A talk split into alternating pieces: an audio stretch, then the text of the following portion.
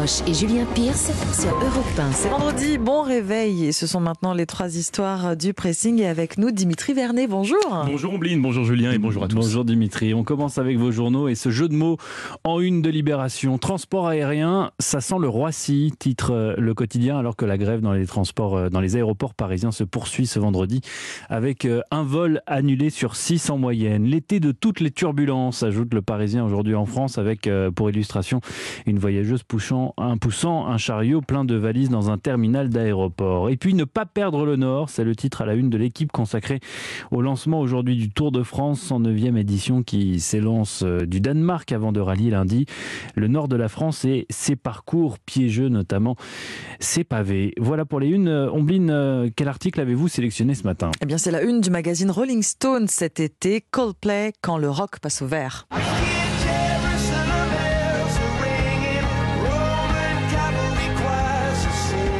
Savez sans doute, hein, voilà plusieurs années que les Anglais euh, se sont euh, engagés officiellement et médiatiquement pour la cause environnementale. Comme hmm. promis, le groupe joint les actes à la hein. parole avec une tournée mondiale la plus durable possible. C'est interdit, ça.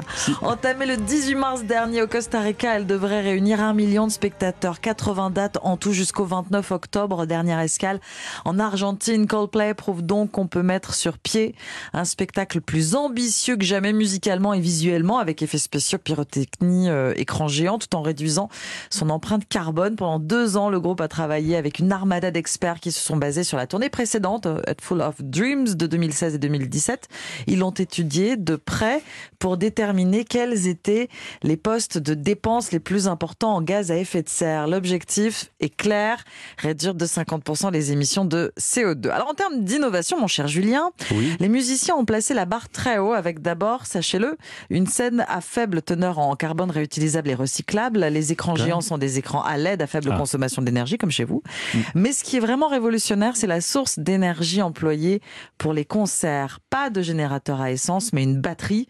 Alors pas la, il y a aussi une batterie sur scène, ah mais une, batterie euh, d'énergie. Vous l'avez bien compris.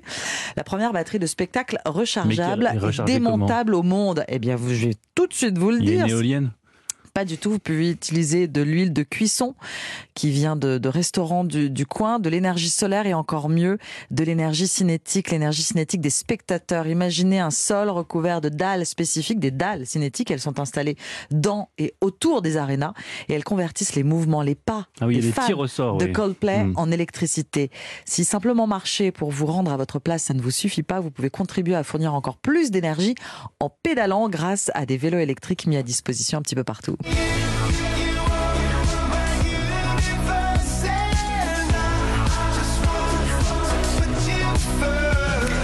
Coldplay, le groupe aux 90 millions d'albums vendus en tournée éco-responsable. C'est dans le magazine Rolling Stone. Le groupe sera au Stade de France les 16, 17, 19 et 20 juillet. Coldplay qui ah annonce que leur dernier album devrait sortir en 2025, 30 ans après leur début.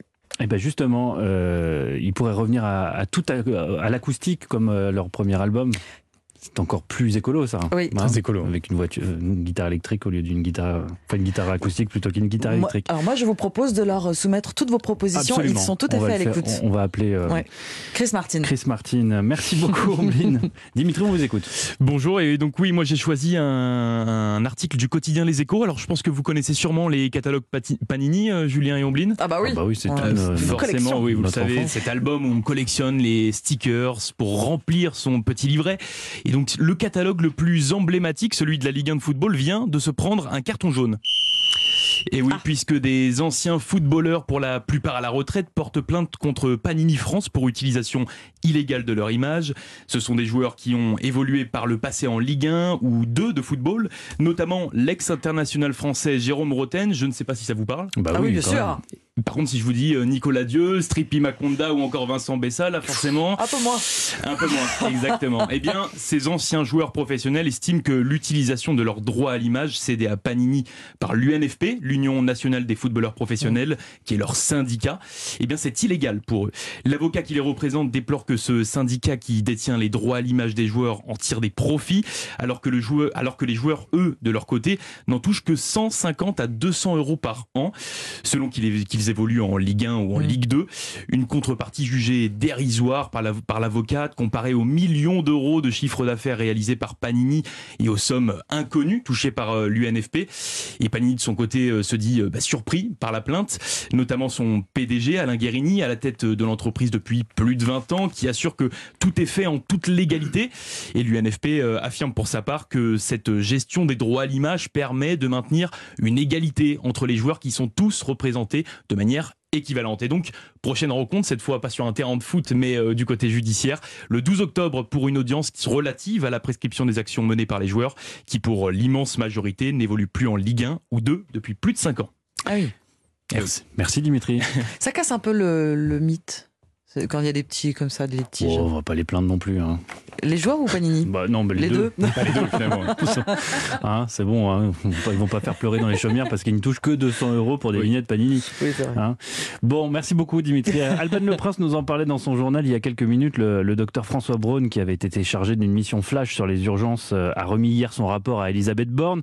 41 recommandations euh, au total pour que notre hôpital public passe l'été, ce qui est loin d'être gagné, d'autant qu'avec la septième vague de Covid, les hospitalisations repartent nettement à la hausse. Nos services d'urgence croulent sous les patients qui, bien souvent, et c'est là le cœur du problème, n'ont rien à faire aux urgences, grippe, gastro ou entorse, autant de pathologies que savent très bien soigner les médecins traitants. Des généralistes qui pourraient effectivement soulager davantage les urgences si tant est que leurs patients honorent leur rendez-vous. 9h du matin et déjà trois personnes non venues en consultation sans prévenir, voilà le type de message que l'on voit de plus en plus fleurir sur les réseaux sociaux. Des témoignages de médecins partagés entre exaspération et incompréhension face euh, à la multiplication des lapins, ces rendez-vous non honorés. Et c'est un fléau, écrit ce matin le Figaro, car si l'hôpital et les urgences sont embolisés, c'est aussi parce que les Français ne parviennent pas à prendre rendez-vous chez leurs généralistes. Selon un baromètre, euh, baromètre Doxa, 90 à 97% des médecins sont aujourd'hui confrontés à ce phénomène qui ne s'explique pas uniquement par des impondérables de dernière minute, loin de là, vu que dans 48% des cas, les patients ont tout simplement oublié leur rendez-vous. Dans une enquête euh, de 2015, une organisation de médecins basée en Ile-de-France estimait que les lapins représentaient 40 minutes de consultation perdues en moyenne par jour et par praticien. C'est colossal. Une autre étude menée euh, en 2013 euh, en Franche-Comté recensait 500 000 consultations non, non honorées dans la région, chiffre qui, extrapolé à la France entière, reviendrait à 28 millions de rendez-vous ratés par an. C'est absolument sidérant. Alors face à ce fléau, les plateformes en ligne affirment pouvoir trouver la parade. Nous pouvons réduire le taux de lapin de 60%, affirme par exemple Doctolib, notamment grâce à l'envoi d'un email de notification et d'un SMS de rappel automatique la veille du rendez-vous, mais aussi en, permettant aux patients d'annuler plus facilement en cas d'empêchement ou de décaler leur venue euh, au cabinet. Les principaux concernés, les médecins, eux, sont beaucoup plus réservés vis-à-vis -vis de ces plateformes dont la simplicité d'utilisation peut au contraire aggraver le problème, car voyez-vous, certains utilisateurs prennent deux, trois, voire quatre rendez-vous pour un même motif chez plusieurs professionnels différents et ils se présentent au, premier disponible sans annuler évidemment les autres rendez-vous. Voilà pourquoi les médecins souhaiteraient que les plateformes bloquent la prise de rendez-vous pour un même motif chez différents généralistes ou qu'elles bannissent les indélicats après euh, plusieurs lapins. Euh, d'autres prônent même de faire payer tout ou partie de la consultation manquée euh, sans remboursement par la Sécu comme cela se pratique à l'étranger. Pour terminer, je vous partage juste le tweet d'un médecin racontant son dernier lapin en date. Mmh. J'appelle le patient au téléphone pour savoir où il est. Sa réponse, j'avais oublié qu'il y avait une vente privée sur Internet que je ne voulais pas rater. Voilà, on en est là. Le fléau des lapins, c'est rendez-vous non honoré, c'est à dire ce matin dans le Figaro. Faut pas aller chez le médecin, j'ai piscine, quoi. Voilà, exactement. Merci beaucoup, Julien. Merci beaucoup, Dimitri. On se retrouve dans 40 minutes pour les sports. À tout à l'heure.